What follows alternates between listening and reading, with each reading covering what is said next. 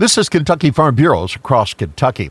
KFB Second Vice President Sharon Furches says the Master Settlement Agreement appears to have survived another round of the State General Assembly. And I'm so thankful for the, the leaders in agriculture so many years ago, many of them involved in Kentucky Farm Bureau, that had the forward thinking to put that plan in place that it would still exist today in, in 2022 and the fact that it still benefits Kentucky agriculture. Furches says funding ag development is important for the Commonwealth. And that has been so valuable to some of these young families that are just getting started and they want to farm full time. That's how they want to raise their family, be productive members of their rural community. But you and I both know how difficult it is to, to put the money together just to start farming from scratch. Half of the master settlement funds are directed for agriculture development. This is Across Kentucky.